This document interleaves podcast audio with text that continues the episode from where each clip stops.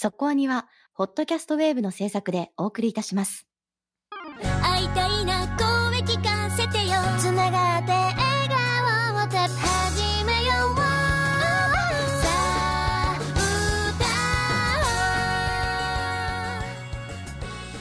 ディープじゃなくそこそこアニメを語るラジオそこアニそこアニお知らせです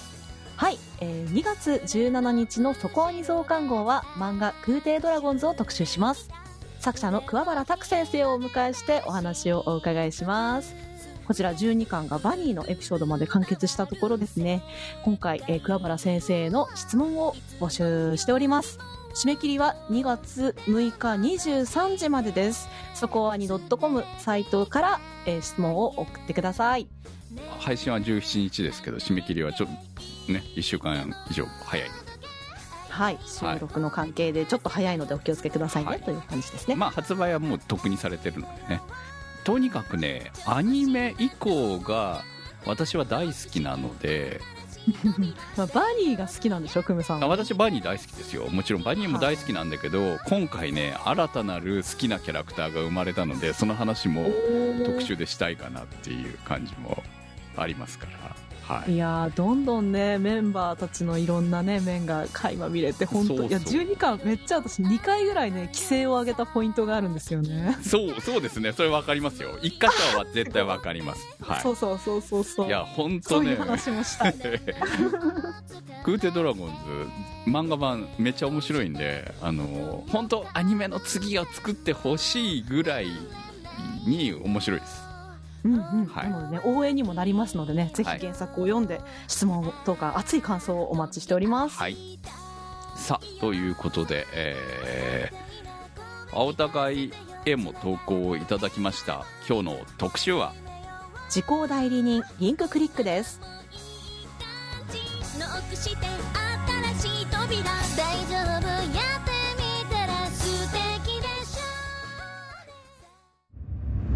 そこアニ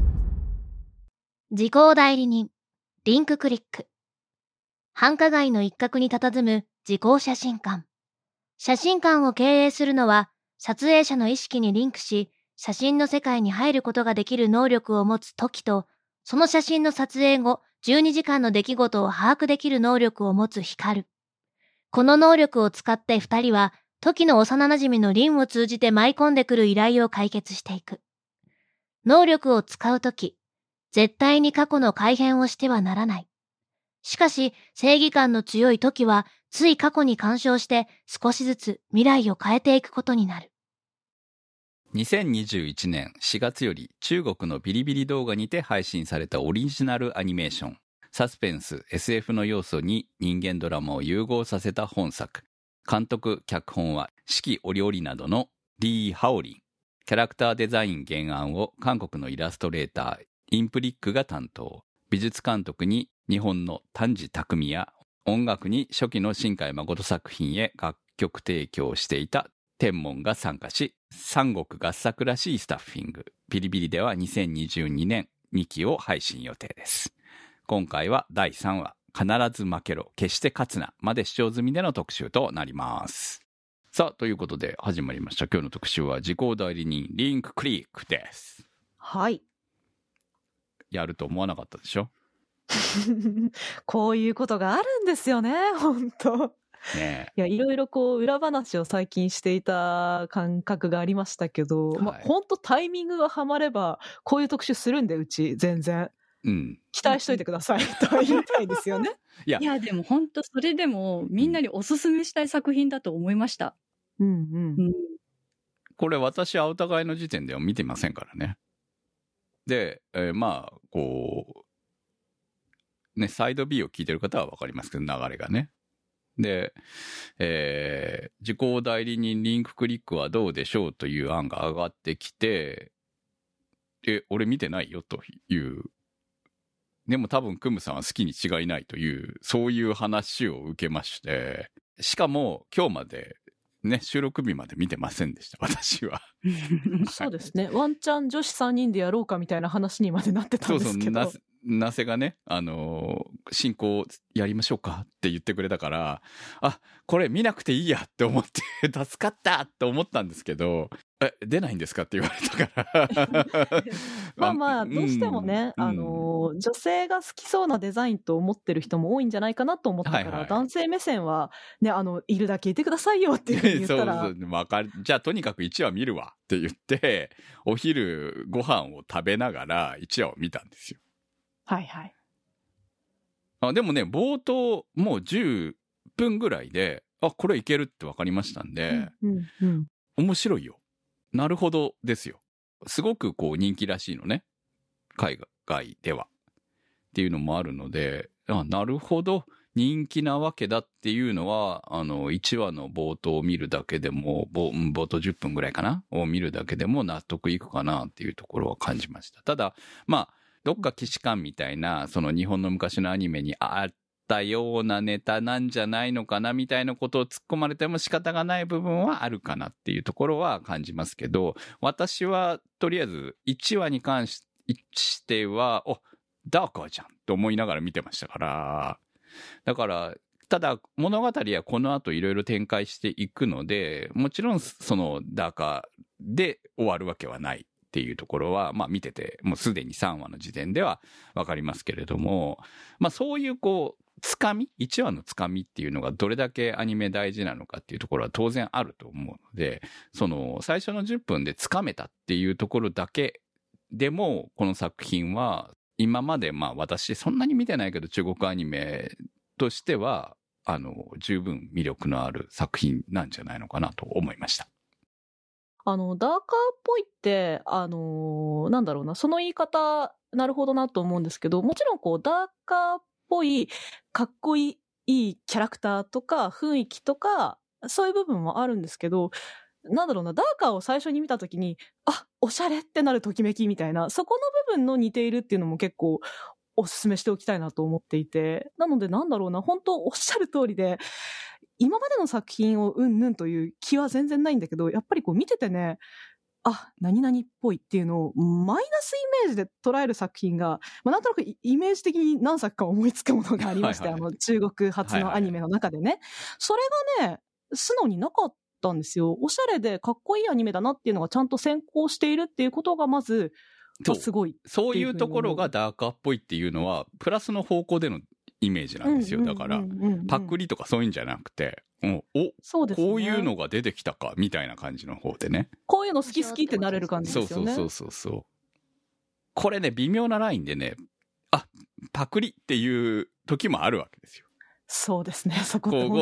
こうこはね。そうそうそうかた単純にこういうこの作品を自分のところで作りたかったんだなっていうだけっていう時もあるしそれだともういやそれはほら国内の作品だってそうじゃない？実際さ、はい。そうです、ね。そうそう はい。だからそれは違うだろうと思うそれじゃあまるっきりあれと一緒じゃんみたいな感じの作品になっちゃう場合だってあるわけだからそれを考えればあのいい方にステップアップしている感じっていうのが、まあ、今の時代に合わせて上がってきた作品として、えー非常に好感度があるっていうのかな？そうですね。えーとりあえず、ぜひ見てほしい。まあ、アマゾンプライムとかで配信してますので、えっ、と、本当に我々おすすめできる作品に出会えたなと私も思っているので、最後に、た、なんかね、こうコメントを読む限り、最後の方で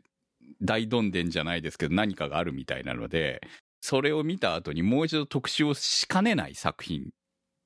なので、ぜひ見ていただきたい。まだね、今回特集で語るぐらいのレベルはネタバレとしても大したことはないと思います。だから、この後から、ちょうど4話がね、なんか怪しげな感じもあるんですよね。だから、とにかく、あんまりネタバレ気にせず今回は聞いてもらって構わないと思いますので、ぜひ、この自己代理人の世界に入っていただきたいと思いますね。はい。ということで、コメントいただきました。セントマントナームさんからのコメントです。なんと、特集されるとは思ってませんでした。第一印象は今期の掘り出し物です。舞台は中国、深センあたりでしょうか。だけど、違和感なく物語に入り込めました。時代設定も現代っぽくて、バディものとして生と同の設定がうまくはまってて、プライムタイムの実写作品でも OK な人間ドラマが展開。第2話なんかまさに人情ものでしたね。写真に入る時も派手な演出はなく、じゃあ行ってくるわって自然な感じ。こういう演出大好物です。3話まで視聴しましたが、このままショートストーリーで終わるんでしょうか何か伏線がありそうで楽しみです。はい、ありがとうございます。第一印象は今期の掘り出し物、いわゆる我々が言うダークホースってやつですね。まあ、そのぐらい、あのー今期の中で新鮮でしたよ、私は。ああ、そうですね。確かに新鮮っていうのはわかりますね。うん。それを、こう、その、お互いの段階では私は完全に見落としているわけなので、だからきっかけとして、スタッフから上がってきてやりましょうっていうのも大事だなっていうのをこう改めてね。このお話をこう、青田でみんなで話してたじゃないですか。はい。でも正直、こう、やっぱり、毎期アニメを見ていて、これ面白いけど、クモさんはきっと何かないと見ないなっていう アニメの枠って、まあ、あるじゃないですか。ありますね、スタッフでいると感じるじゃないですか。はいはい。だから、本当にこの特集が決まらなければ、私多分クムさんは面白いし、見たらきっとハマるだろうけど、見ないだろうなっていうタイプの、本当にそうだったんですよ。まあまあまあね、多分ね、うんはい。多分特集じゃない、特集になるってならなかったら、まず、こう、再生ボタン押してないと思うよ。その絵柄も含めてね、そのね。うんううんん。あの、クムさんだけじゃなくって、聞いていただいている人にも、特集されなかったら見なかっただろうなっていう人にも、本当に見てほしいって思うから、おすすめしたっていうところがあるので、にやりっていう感じです。まあタイミング的にね、ちょうどいいと思うんで、今、今見るのは。うんうんうん。ああ、そうですねう。ん。あの、青互いの時に思ってた、てか予想した構成で進んでいかなそうな感が3話で現れたんですよ、個人的には。はい。うん。はい。それにね、結構びっくりしてて、すでに。うんう。ん。うん。いや、なんか予測はあったじゃん。もしかしたらこういう展開になるかもなっていう一個の可能性としてはあったけど、私の中ではこんなに早くこうなるんだっていう感じだったあー3話は。そうだね。あのね、1、2、3の運び方が個人的にはすごい痺れまして、はいまあ、簡単に言うと、私、青互いの時点では、1話完結的な、うんうん。この能力のある二人がいろんな事件を解決していきます、みたいな感じのシリーズになるのかなと思っていたんですよ。うんっていうのは、うんいや、そうなのよ。今回ね、1話を見直して、1話にむちゃくちゃこう、謎の人いいんじゃんっていうの後から気づいて。そうなんですよ。そうなのよね。いや、うんそれをね、割とスッと見落としていたんですよ。っていうのは、2話が1話完結持ってこられたからっていう、この運びうまいですね。そこでね、一回騙されて、ほっとしたところで3話だったから、いや、このね、ジェットコースター感、非常にえうまくはめられているなという感覚で、それも含めて気持ちがいいんですよね。これね、多分、日本のアニメよく研究された上で作ってるよね。だから3話までに、こう、引き込ませなきゃいけないっていう、そこの流れで、もう絶対4話見なきゃダメじゃんっていう終わり方するじゃないですか、今回うん3話。うんそうなんですよ。いや、でもこれ、ちょっと、ちょっと、うーんと思った時に、2話的な1話完結の彼らの能力紹介会をい第1話に従う構成もあるじゃないですか。ありますね。これ我々汚いね、こういう見方をして。いや、だって俺もね、今日見ながら思ったわけ。うん、なるほど、そういう風に来るのかとか言いながら見てるんだよもうダメだな、人間としてって思いながら。そうなん面白いじゃんとか、こう、なんかこう、なんかね、どっかのプロデューサーじゃねえんだからさ、みたいな。本当ですよねう。んちょっとこう上から見てるわけではないんだけど、うんいろいろ見てる分、そういううがった見方をしているなとは思うんです 本当そんな感じで見てましたよ。本当に私は今日。いやでも本当おっしゃる通りで、いろいろ研究されて作られてるなっていうのは思いますし、あの、今回これが日中韓の合合同制作っていう形になるんですかね。いや、これを何と言っていいのかわからないよね。共同制作っていうレベルなのかどうなのか。要はスタッフ的にそういう人たちが入っている。でも基本的にはその資本はビリビリでみたいなそんな感じなのかっていうところの詳しいところまではあまりこう調べていないので何とも言えないんですけれども、そうですね。それにあんまり明かしてもいないのかなっていう感じもするので。まあ日本としてはアニプレックスががっつり入ってますよね。うんうんううんん。とスニーミュージックが入ってやっているような感じで、日本版は作られているっていう感じですけれども。だから、改変されてるのかね、そこもよくわかんないんだよね。日本向けに。まあでもやっぱ、お金、あ改変は多分されてないとは思いますけどね。でももちろんお金を出している分、うんいろいろ意見はしているんだろうし、そこがね、あの、出てきた作品としてはうまくミックスされてるなっていう印象になってるんですよね。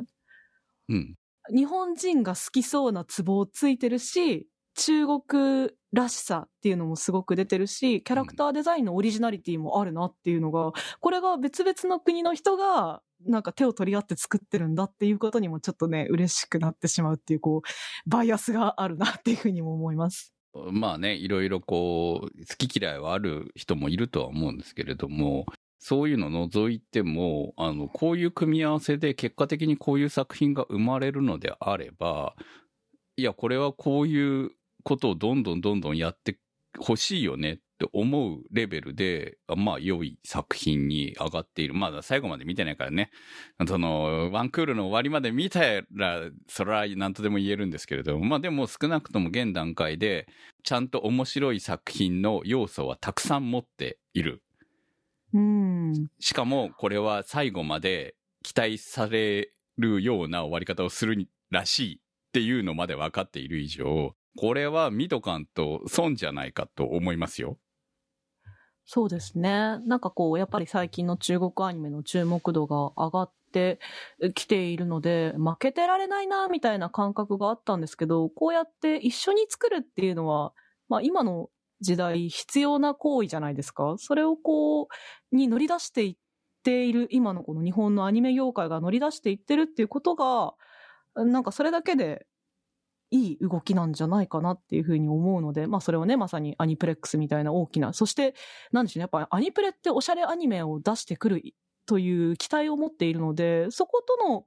あの、ブランドとも一致している作品をバランスをとって、こうやって生み出しているっていうこと自体がもう実績だよねっていうふうに思うんですよね。そう思いますね、素直にね。うんうんうんうんまあ我々特にそういうふうなあのメーカーでいろいろ見たりとかすることもあるので、だからこそなおさらっていう部分を感じる、ここにアニプレ入るんだっていうところがね、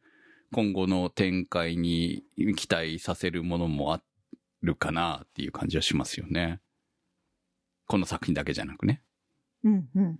今回は、あの、アニプレックスと、あと、ソニーミュージックも力入ってるのかなって、私は感じました。オープニングにみんなが踊ってたような、フィンガータットっていう流行りのダンスもかっこいいよね。めちゃくちゃおしゃれ、かっこいいし、あと、劇伴で流れてる曲とか、チルアウトミュージックっていうんですかね。はいはいはいそう、ゆったりまったり、しっとりみたいな。なんだろう、似たような感じだと、ジャジーヒップホップを昔聞いてたんですけど、そんな感じの曲なのかなって思うんですけど、すごいしっぽりしたい時に聴きたくなるような曲が流れてるので、私は深夜にぴったりって思いながら 見てるんですけど、なんか、YouTube のアニプレックスのチャンネルで、毎話の、毎話で使用された劇伴が、あの、作業用 BGM っていうんですかね。はあ12時間くらいの、はいはいはいそう。あのー延々と流してあげるやつね。そうです。あれをやってらっしゃってて、あれすごい重宝します。ああ、それいいですね。あの、結構さ、テンションの上がるアニメ音楽みたいなので 12時間やられると全然集中できないんだけど、あ、きついよね。あれは、あの、チルアウトミュージックがすごくいいなと思うし、私、うんあの、白蛇演技の時にも言った気がするんだけど、中国のアニメって結構、いい意味でドラマが淡々と進む感じが好きなんですよ。う。うんん、なんだろう。感情が、キャラクターたちの感情が、こう、激高したりう、ん沈んだりっていう、この波の感じが、やっぱ日本とは違うなと思うところが好きで、あのーそれにチルアウトミュージックすごく合ってると思うんですよ、中国のそのテンション感に。だからすごいね、そこも、あの、異国感というか、うん日本とはちょっと差別化されているところをついてるなと思うし、うん、12時間聴いてられる音楽をちゃんと12時間使ってるっていうのは、合ってる合ってるっていう感じがしますよね。ちゃんと公式でね。うん、うんそこは大事ですからね、ちゃんとね。確かに。そうなんですよそうそうそうね。クレさんからのコメントです。はじめまして。この作品は原案が韓国、音楽は中国、美術は日本という日中韓の共同制作ということで、本国でも放送前から相当な話題作品になっていました。各国の放送で同じオープニングとエンディング曲をそのまま使うというのもなかなか考えているなと好印象ですし、予想通りの丁寧な作品で、再生回数も爆発的に伸びて人気が出るのもうなずけました。日本人の視点だと、えっ？となる点もあるかもしれないですが、そこは文化の違いであると理解してみれば、ほとんど気にならないと思います。完全オリジナルアニメなので、今後どう展開するのか楽しみですし、もうすでに続きの2期の放送も決定している作品です。というヒントだけお伝えしておきます。続きまして、リカさんとお読みしてよろしいでしょうか？リカさんからのコメントです。こんにちは。時効代理人は昨年、中国でとても人気のあったアニメーションです。日本で見られることが嬉しいです。時間旅行と謎と、時と光の話が感動的で悲しくて、少し衝撃的な場面もありますが、映像も音楽も美しくていいので、きっと面白いと思います。このシリーズは第1期では完結しません。とても驚く終わり方をしました。これから第2期が始まります。とても楽しみにしています。日本で見られる日も早く来るといいと思っています。どうかみんな楽しんで。ありがとう。ありがとうございました。今回、海外からの投稿が2通来ているんですよね。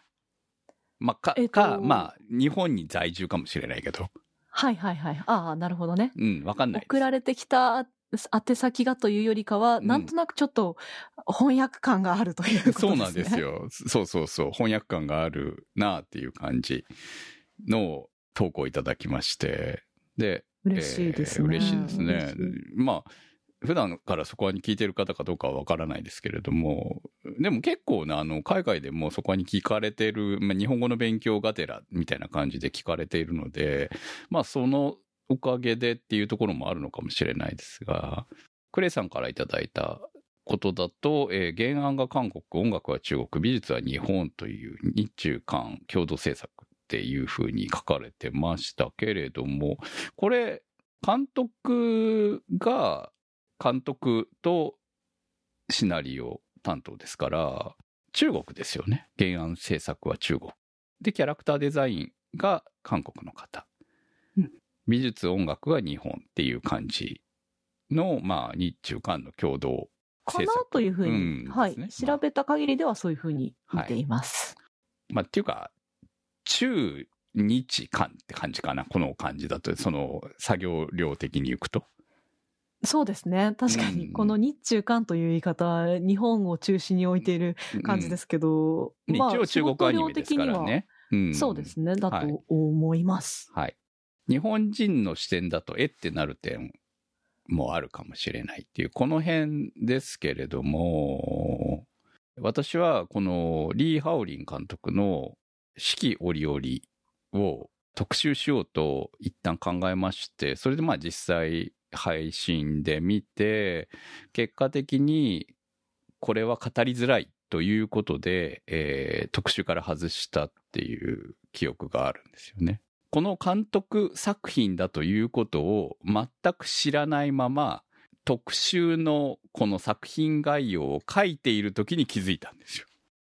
だから、四季折々はね、中国らしさがすごくよく出ているんだけれども、日本人が見ると、エンターテインメント的に面白いかって言われると、ちょっと悩む部分があるんですよね。中国人の方にはあるあるなのかもしれないけれど、日本人の目線から見て、面白く楽しく見れるものなのかっていう部分に関しては、まあ、スタッフが、あの、まあ、あの、新海誠監督が所属しているスタジオが作っているので、映像だけは綺麗なんですけれども、内容的に、これは中国向けの作品だろうっていう風な感じを受ける内容だったっていうところがあって、私はね、結構しんどかったんです、内容が、とにかく。で、まあ、その片鱗みたいなものは、今回の作中にも出てるんですよ、実は。出てるんだけれども、そこまでいやらしくない。っていう部分が、まあ、もちろん監督も成長しているんだと思うので、エンタメの部分に完全に振ったらこういうものができるんだという意味で、すごく好感度を持ちました。うん。まあ、要はあれですよね。第1話の、あの、虫、うにょんみたいなのが割と日常茶飯事ですよっていうのが、ギリギリギャグで終わっているところとか、そうですね。だから、あの、どんなものがで、がね、その、デリバリーとかそういうのだったら、どんなものが入ってるかわかんないからって言われて、実際に本当に出てきちゃったりとか、1話の彼女が働いている場所は IT の最先端みたいなところで働いているわけなので、もう見た目、東京と変わんないわけですよね。まあ、ちょっと、その、暴力描写的な部分っていうのかな、なんかこう、セクハラ描写的な部分が、あの、日本ではもうここまでは描かないだろうなっていう部分が言ってたっていう部分を除けば、でもまあ、ソードアートオンラインとかやってからね、実際ね。そういえばまあでもあれぐい、らいのバランスなら辛くならずに全然見ていられるので。そうですね。。そういうことですよ。本作に結局、その後につながっていけばね、結局ね、その後まで見ればそこまでならないっていうレベルで終わっているっていうところと、あと、2話で言えば、あの、ラーメン屋さんに来た配達のトラックの運転手のあの荒さ。うん。ああいうところっていうのは、まあ実際中国であるんだろうと思うんですよ。特にね、男性と女性のこの位置の違いみたいな、女性が結構迫害されている感みたいな、男女間の差みたいなものは、映像として、この前の作品の中でも、その親子関係も含めて、結構ね、暴力が出てくるんですよね。だから、それがもう、国の違いなのか、まあもちろん日本でも昔だったらそうだったかもしれないとも思うし、今でも存在している部分かもしれないし、ただ、それを映像として見ると、こう結構見る方が苦しいっていう風な部分を感じるところがある。でもそれが実際の中国であれば、描かないわけにはいかないっていう部分は描こうとしている。うんうん。だからそのトラックの運転手のあの態度で最終的にはあのラーメン屋のあの二人が怒って謝ってちゃんと中まで入れるっていうところで終わってるっていうそこでスカッとさせるみたいな演出とかそういうことでこうあそこで置いて置きっぱなしにしてあのトラックの運転手が行かないとかねそういう部分はかなり成長してるんじゃないのかなと思ってる。なんかうまく、あの、中国中国のあるあるとして、中国人じゃなくても処理ができるレベルで、処理、あの、うまく処理してるんだなっていうのはすごく感じていて、でもなんかそれがうまく異国間のエッセンスになってるなというふうにも思うんですよね。私、第3話のラジオすごい面白いなと思って、あ女性の皆さんは自分を強く保ち、自分を守ってくださいって言うじゃないですか。はい。これはに、あの、まあ、翻訳感も含めて、日本では言わない表現だなっていうふうに思うし、まあね。うん。まあ、ついでに言うと、その後、後に、爽やかな朝です。重苦しい話はここまでにしてみたいな入りもすごい、日本ではないなとは思いながら、それもなんか、あの、ここが舞台が、ここ、うんあの、自分が住んでいる国ではないんだなっていう、あの、没入感があるんですよね。だからそういう、ちゃんと没入感で終えられているところが、なるほどね、四季折々を見てると、2作を比較できて、えー面白そうですね。そうですね。私は四季折々は結構しんどい作品。面白い面白くないんじゃないんだよ。もうしんどい作品でしたからね。だから、その、何を語ろうと思った時に辛いねって話しか出てこない感じだったんですよ。絵は綺麗だけど。新海誠の絵でこんな感じをやられてもきついなっていう感じのが感想だったんですよね。本当にね。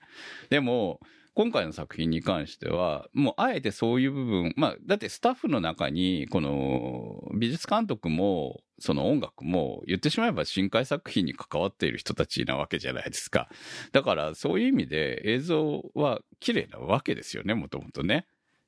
で、その中に、そのイラストレーターは韓国の人を選んだりとか、いろいろこう混ぜていくことによって、おしゃれ度を上げていった。だから、たまにね、なんか深海っぽいような映像はあるんだけれども、でも、そこはやっぱりこう、流行りでもある部分はあると思うし、それはね、美術監督がそうだったら仕方が出てくるよね、そういうところはね、っていうところもありながら、でも、物語はちゃんと中国の人が書いた本だなっていう内容でできているっていうのは非常に好感度だったかなっていう。で、ちゃんとバランスを取れる本になってるなっていうところがね、今回の魅力かなと思いました。私は、こう、最初のもう入り口が中国アニメと思って見始めてなくって、まあ3話まで見終えた段階でもあんまりこう中国感ってもちろんあるんだけど、そこまで感じないで見続けられてるところがあって、まあ気にならないっていうのももちろんそうで、その、まあ名前とかね、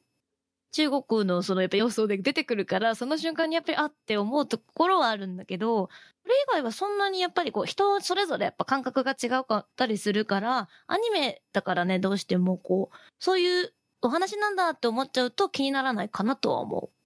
そうね、そのあたりは自然に受け入れられるけど、あ個人的にはね、例えばこう、白菜の切り方が全然日本と違うとかね、う。こう、たすごく縦りに輪切りするんだ、みたいなさ。面白いところとして見てくれるといいよね。あそうだねこういう違いがあるんだってね。うん確かにね。わかるわかる。あの、調味料の握り方とかも、日本人がやらない手つきだなとか、そういうところで感じさせてくるのが、あの、いいね。おしゃれねっていう風にも思えるし、あのキャラクターの名前がさ、あの、最初の僕の名前は江戸川コナンじゃないけどさ、あの、この話の最初、あらすじみたいなのを紹介してくれるじゃない？この入りも最近は珍しいなと思うけど、そこでは、あの中国名で言うけど、お話に入ったら、時と、えー光という呼び方になるのも、まあ、うまく計算されてるな。こっちの日本人の名前としても、全然違和感のない、えーそうですね、中国っぽいと感じさせない名付けになってるのがうまく計画されてるなっていうふうに思いますね。あのーもうね、こうビリビリ動画で全て第一期を見終えているからこそこうやってコメントを送ってきていただいたんだと思うんですよ。普段ね、送ってこない方が一期を見終わって送りたくなる終わり方をしているんだということが非常によくわかるので、うん、気になりますし、まあ2022年今年2期が向こうで放送されるようなので、まあそれもね、なんか、いろいろな状況で放送、こっちまで来るのかしらというのは確かに心配ではあるので、日本でも本当早く見られる日が来るといいと私も思います。笹メガネさんからのコメントです。3話ではバスケットがテーマになっていて、依頼によってアニメの絵作りがいろいろと変わっていく様が、設定もうまく活かしていて、見ていてぐいぐいと引き込まれていきます。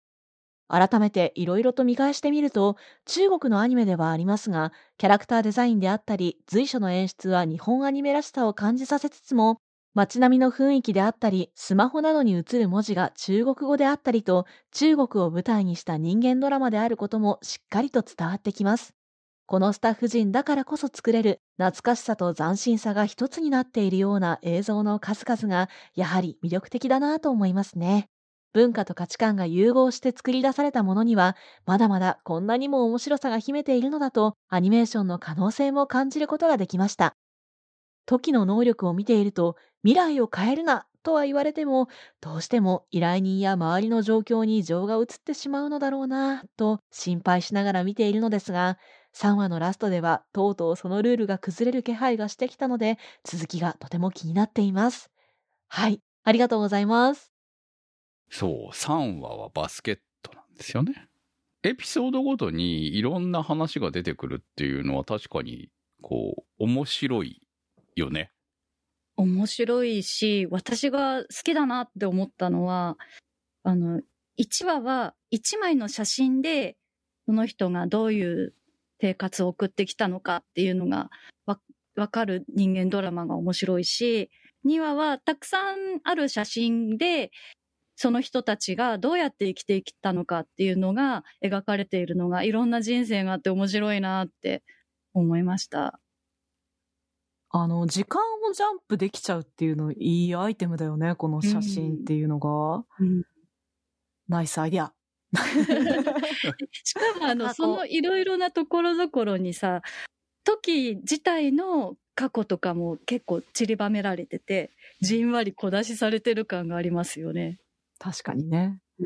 まあ、時に反して光がまだまだ謎だし、光う裏切るんちゃうかみたいなね。ちょっと。そういうフラグも匂わせつつという感じですよね。でもあの二人が揃わないと飛べないわけでしょ？うん。そうだね。手をパンとやって飛んでるわけだからそうなのかなと思うけど、一応能力の説明としては、写真に入り込むことができるという能力。うん。だから、あの手を打ち合うのは必要な、ああれなんですかね。手順なんですかね。ほうほうほうほう。うん。トリガー的なことなんじゃない？なるほど。し、その、なんだっけ、撮った人によっても違うじゃない？その、うん。写真に入った先に誰の人生になり変わるというか、なるのかっていうのが、また変わってくるのも面白いなと思う。ただ入るだけじゃないというか。うんうんうんまあ、第2話でね、そういう仕掛けみたいなところも明かされていたので、その能力の説明もね、順繰りにうまくされているなっていう感じはしますよね。にはさ、あの、最終的にめっちゃいい話で終わるっていうところが良かったよね。本当ね。あの、私、高速鉄道、まあ新幹線みたいな、うんまあ新幹線だよね、あれはね。あの新幹線で田舎に行くんだけど、その田舎の状況が、本当の田舎だっていう、日本で言えばもう時代劇感みたいな、アスファルトですらない感じの田舎っていうのが、もうこれは西部、劇みたいでしたよね、ね本当に。でもあれが、いわゆる日本、あの、中国の貧富の差の現状なわけですよ。都会はめっちゃ都会だけど、田舎は本当に大変。まあそれは1話でも描かれてた、こう田舎から出てきた女の子が、その都会で成り上がるのがどんなに大変なのかっていうのを、両親が心配しているっていうね、あのシーンもそうだし、結構ね、中国のその現状みたいなものも描いてんだよね。だから、これって本当にこのままいけるのかっていう部分に対しては、私はちょっと今の現状か、世界現状か 見てると、そういう心配もしながら私はちょっと見てはいるんですけれどもね、啓蒙ではない。現状をありのままに描いている。でも、日本から見ると、えっていうようなシーンは確かに存在する。でもそこを面白いと言っていいのかどうかがよくわからない。みたいなものは感じていますね。おー私はあんまりそういう意識なく3話まで見てきて、まあ2話のね、さっきクムさんが言ったようなシーンとかも、なんとなくこう、すごくおしゃれな写真館に対して田舎っていうノスタルジーみたいなはい。演出かなとか、もうそこも含めてこの作品全体のおしゃれ感として処理しちゃっていたので、そういうことを言われるまで全然ハッとしなかったところはあって、でもなんか、あの、それも含めて1から3話のスピード感がうまいのだから、うまくごまかしてる感じはするんですよね。そういう部だからだ分がね。んだんそういう描写はあらわになっていくかもしれないですね。うん、なんとも言えない。と時と光の過去も決して裕福だったという感じでもなさそうだしね。だって今貧乏なわけでしょ？だからあそこね、家賃返さなきゃ出れないんでしょ？っていうか、うんあの能力あればさ、もっと、ね、すごいお金持ちになれるんじゃねえのって思ってるわけですけれども、それをあの、普通の探偵みたいな仕事をして、あの、小銭稼いでいるっていうのは、ちょっと、えまあ、そこの設定を突っ込んだらいかんとは思うんですけど、ね、大企業のコンサルタント的なものになった方がめっちゃ儲かるよねっていうような悪いことを考えますね、私はね。まだ法では裁けないでしょうしね、この能そうだよ、そう力はね。だと思ってさ。うん。今描かれてる感じだと、そういうバックボーンのなんで今ここに収まってるのかっていうのもやるかもしれないなっていうのも若干感じるところはありますし、うんうんその、さっきのせっちゃんとクムさんが違うって言ってたのもそうだけど、見る人によって、その描写をどういう風に捉えるかっていうのも変わるもの？としておしゃれだなとは思う。なんかそこが国の違いももちろんあるけど、な感性の違いで見れるアニメでもあって、結構その結論はもちろん同じだから感想は似たものにはなると思うんだけど、過程が全然違ってくるアニメにはなっているのかなっていうふうには感じる。あのね、これはだから面白いと思うんですよ。その、社会情勢を踏まえて見るのか、単純にアニメとして見るのか、それは自由なわけだから、うんうん。そう。だから、その点が、まあ、前作と比べると、うまく処理できるようになっているんじゃないのかなっていう、まあ、監督の成長を感じるなっていう感じですね。うんだから、もしかしたら、そのいろんな思いがあって描いているのかもしれないけれども、そう取らせなければ勝ちなわけじゃないですか。言ってしまえば。問そうですね題の仕方というか、そこがそのストーリーの主軸じゃないからこその、こう隠した、うん。そうそそううそう。いう演出がだからまあおしゃれですよね、だから。うんまあ、おしゃれということと、その、そうそうそう、貧困はおしゃれって言っていいのかどうかは私の中ではわからないので、なんとも言えませんけれども、でも、そういう部分がちゃんと描かれているんだよっていうところに意味があるんじゃないのかなと思ってるよ。うん。なんか知り合いの中国の方とかだと、うんやっぱこの貧困がこういうふうにあるっていうよりは、まあ街の違いぐらいの感覚の部分もあるみたいなので、まあだから海海外に行った時にさ、ここの国はこうだけど、ここの国はこうって、まあ全然違うけど、別にそれは貧富の差とかではないじゃない？そうね。アメリカだって州によって全然違うもんね。うん、街並みの違いみたいな感覚はあるみたいだから、なんかそこはももしかしたら日本人の感覚もあるのかもしれないので、その辺はだから結局全部感性とか捉え方とかは変わってくるものにはやっぱりお国柄が出てる分あるのかなとは思いますね。確かになんか、日本はやっぱちっちゃい国だよなっていう、あの土地がね。私まああのー全体的にちゃんとこう、鳴らされてるじゃない？土地まあがね。今からはわかんないけどね、そういう意味ではね、少なくとも中流、まあみんな中流みたいな感じで、日本人でひっくるめられるもんな。そう、つん過ごしてきたわけじゃないですか。まあ、これ、もうすでに壊れかけてるけどね、それはね。その、まあすでに貧富の差もが。広がっているこの状況か、逆に言うと日本の方がこの後そ、そっち側になっちゃうんじゃないのみたいな危険さはありますけれども、まあでも、その、日本も歩んできた道なのかなってもちろん思うので、そこから文化的になって、また逆に戻りしつつあるのが今の現状なのかなっていう感じもあるから、まあ、笑ってはられないよねっていうところはあるよね、やっぱりね。うんうん。まはいあそうですね。その視点も持っておくべきだなというふうには。はい。まあ、エンタメ作品なんで、それをね、あんまり言っても仕方がないことではあるんですけれども、まあ、ゼロではないだろうなって思ってます。いろんな意味が込められているんじゃないのかなというふうに思いながら。はい。うん。まあ、だから、どういうふうにこう、まあ作品、あの、エンタメ作品として評価がまた変わるものではあるとは思うんですけど、まあ、なんだろう、作品として面白いって思えれば、アニメとしては、まあ、良いことじゃないですか。そうです、そうです。だから、うんその辺のバランスをきちんとうまく取れるようになったなっていうところがさ、あの、本当に面白い作品になっているんじゃないのかなというところじゃないかと思いますし、この先が、本当にね、3話のラストで、そうですね。いや、いややっぱりさ、あのー未来変えれちゃうんだっていうところもあって、ね。で、も、笹メガネさんがこう、うん3話のラストではとうとうそのルールが崩れる気配がしてきたというふうに言ってますけど、はい。いや、私本当にね、1話を結構流し見していたんだなと、さ、先のトークでも言ってましたけど、1話も過去変えてたんだよなっていうことにね。はその、どの程度変え、なんだろう、大筋を変えるか変えないかみたいなのの、そうなのよ。ところはあるんだと思うそこは変えても問題ないっていうところもあんの？とかさ、そう、あれもちょっと意味深でしたよね。意味深だよ。うん意味深だし。意味あのね、だから1話は、まあ、たかがメール一本打った、打って、ちょっとこう、うん両親との距離感が近くなってよかったねって、あの、帰って変えたことが良くなったねで終わってたのかと思ったんですよ。まあ、その後に彼女が川で死んでしまったっていうのは、まあ、ヒカルがね、時に対して隠したように、もう決まっていた事実だったのかな？ぐらいに処理していたら、う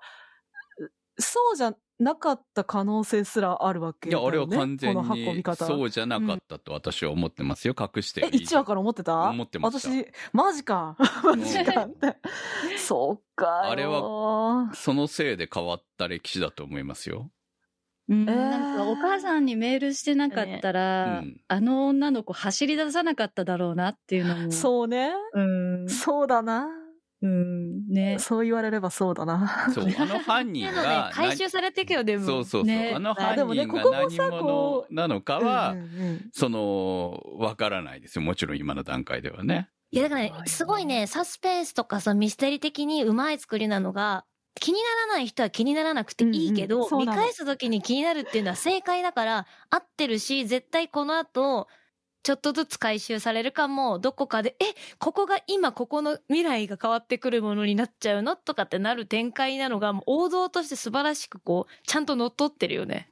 私、みんな気づいたんだ。い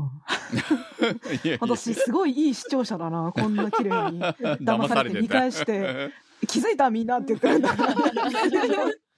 いいや、だから本本当に私はよくできてんなって思いながら最後も見てたんですよ。そうそう本当にね。そう。だからめちゃくちゃ褒めてる日本当に。作りとか上手じゃん。やっぱこう、ネタばらしのタイミングとかが何回かあるのも、このクソババアと思ってたらね、最後に泣けるっていうところはね、いいですよね。うーん。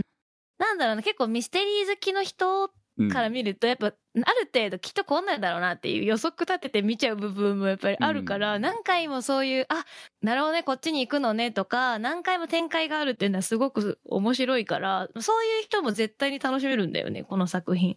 だからよくできてるよ。本当に。うんうんよく研究されてるっても思うけどね。例えばミステリーとか、その日本のミス、あの、あそうアニメも含めてね、そういうようによく研究して、こういう流れだったら、みんなを引き込めるみたいな部分っていうのは、すごく研究された結果、生み出されたものだろうなっていうのは想像できますけれども。いや、だってもう、ほら、4話の予告っていうか、このあらすじを、が公式サイトに公開されてますけれども、いや、もう、次回、もう展開するんだ、みたいな感じですよ。この、崩れる気配、すでにししてるじゃん、4話で。本当に。これはどうなるんでしょうね。4話が気になってしょうがないよ、本当に。いや、本当特集をね、決めるまではね、1話ずつ語れば楽しいかなぐらいに思ってたんだけど、こんなに3話、あの、まずね、2話にわたるエピソード、こんな早くに持ってくると思ってなかったから、はい。この特集タイミングが正しかったのかどうかわかんないけど、いや、もう4話が気になってしょうがないは本当そうですよ。そうそう。だからいいんですよ、これで。これで4話が気になってしょうがないっていうのを聞いて1話から見てくれる人がいれば、もうそれで我々の仕事は終わりですから。そうですね。みんな見よっていうことです、ね。そうそうそう。見てほしい。4話が気になる作品です。そういう意味では。はい。すごく上手なのは、こう1話は、なんかちょっとどっちに行くんだろうっていう、こう、まあ、な、くなってしまったりとかいうところもあったところで、2話で、ああ、1話完結なんだと思って、3話で違うやんってなるような、その、話の流れで1話でも楽しいんですけど、3話までの構成でももうすでに楽しんでて、でも、この後じゃあどうするのっていうところもぶっちゃけあるじゃないですか。だってもう、すでに3話で、私は早いなと思ったので、この後この話は、そこの時間を遡ってき、その過去を変えるっていうところじゃないところで進んでいくわけじゃないですか。まあ本来ならね。うん、そこ主軸じゃなくて、うんこう、変えたり変えなかったりでどうにかっていう以外の何かしらが絶対に出てくるなっていう予感があるので、っていうか、変えるよね。多分。あんなことしてたらさ。ちょっとその思ってたのと違う方向にもうすでに今の段階でなっていく感じがあるので、もうそういう意味でも、こう、視聴者を楽しませていて、内容だけじゃなく、ここから11話まででどうなるんだろうっていうのを今の段階で思ってるんで、そこら辺もちょっと楽しいところではありますね。いや、だってこんだけね、あの、実際に見ている人たちから、ね、煽られてますからね、我々ね。いや、見、見終わった時に、これ特殊だっていう話をしているに違いないんじゃないのかなと。か、え、これはダメでしょって言ってる可能性だってあると思うよ。どうでしょう。どっちかな？って思って。ねうんでもそれぐらい先がちょっと読めない部分もあるし、楽しみだなっていう部分もあるっていう、こう、そうですね。非常にあのうん期待して最後まで見て、えーどっちの結果だったかを楽しみにしたいかな？っていう感じです。まあそのぐらいあの期待作ですね。今回のね。あの、上位に入ってこなかったのが不思議に思うぐらいに、だな、逆に言うとね。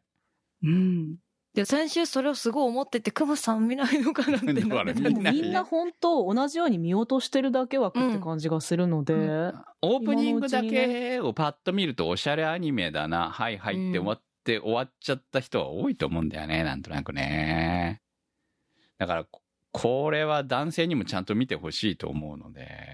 そしてみんなで4話見よはい。う んはい。ということで、えーまさにお互い明けにやる特集としては正しい作品セレクトだったんじゃないかと私は思います。今日の特集は？う。時効代理人リンククリックでした。そこアニふつおたのコーナーです。はい。大宮ランナーズハイさんからのふつおたです。ブルーピリオドの特集会で、今はたくさんアニメが放送されていて、ある程度の指針が欲しいと思う人がたくさんいると思うんですよ、とのクムさんのコメントに、思わず、そうなんですよ、と頷きました。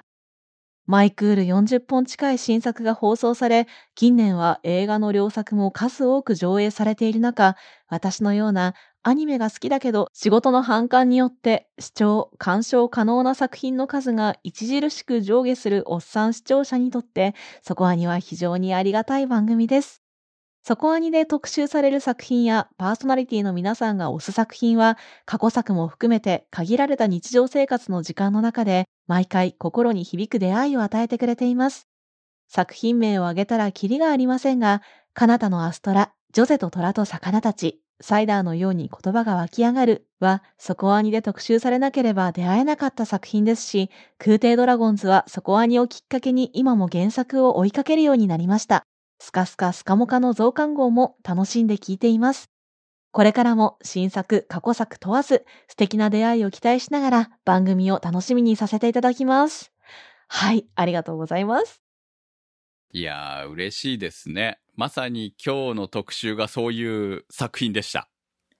そうですね。ハマってもらえると嬉しいですし、まあ、本当コメントに書いてもらった通りの思いでやってます。はい。はい、最近はね、特にね。そうですね。うん。うんあの、まあもちろんね、合う合わないはあるので、セレクトした作品がいまいちだっていう人もいるとは思うんですけれども、あの、我々も当然こう、いろんな作品を見ながら考え方が変わっていったりもするわけなので、その、合う合わないっていうのが、時としてずれることもあるんじゃないのかなとは思います。それはね、やっぱ人それぞれですから。あと、やっぱり特集になるのは、基本私が見るか見らないかっていうところもあるので、えーまあ年齢的にね、こう、近い人たちに合うものが多いんじゃないのかなとは思うけど、それでも逆にもう違うっていうところもあるかもしれないし、ここは難しいところだとは思いますが、あの、そういうふうにしてね、楽しんでいただければ大変ありがたいと思います。はい。そうですしね。今回みたいな思わぬ作品が特集されて、リスナーもびっくりみたいなことも実際起こるので、あの、懲りずにおすすめを 送ってもらえると嬉しいですね。はい。はい。タイミングが合えば特集になります、こうして。ゾタのコーナーでした。そこアニそこアニサポーターズ募集そこアニの運営を応援していただくサポーター制度そこアニサポーターズ。1週間1ヶ月のチケット制で応援していただいた方のお名前を番組内でご紹介いたします。好きな作品の特集に合わせてのスポット応援も大歓迎。チケットはそこアニ公式サイトからご購入いただけます。サポーターの皆様には毎週特典音声「そこアニサイド B」をプレゼント。まだ見